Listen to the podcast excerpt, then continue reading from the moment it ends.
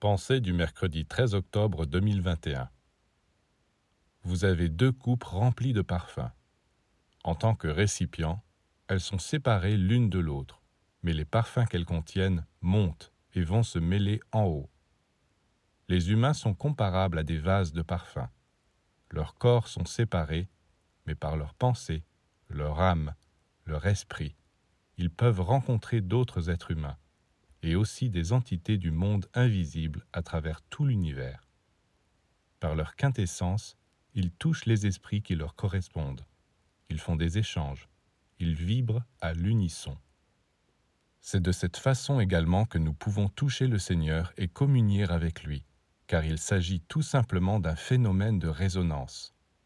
Voilà une réalité qu'il faut connaître pour bien comprendre la raison d'être de la prière, de la méditation, de la contemplation, de l'identification. En cherchant à vous élever par la pensée, vous arrivez peu à peu à toucher l'âme universelle, à vibrer à l'unisson avec elle. Il se produit alors entre elle et vous une fusion. Vos faiblesses sont chassées, et ses qualités entrent en vous pour vous transformer.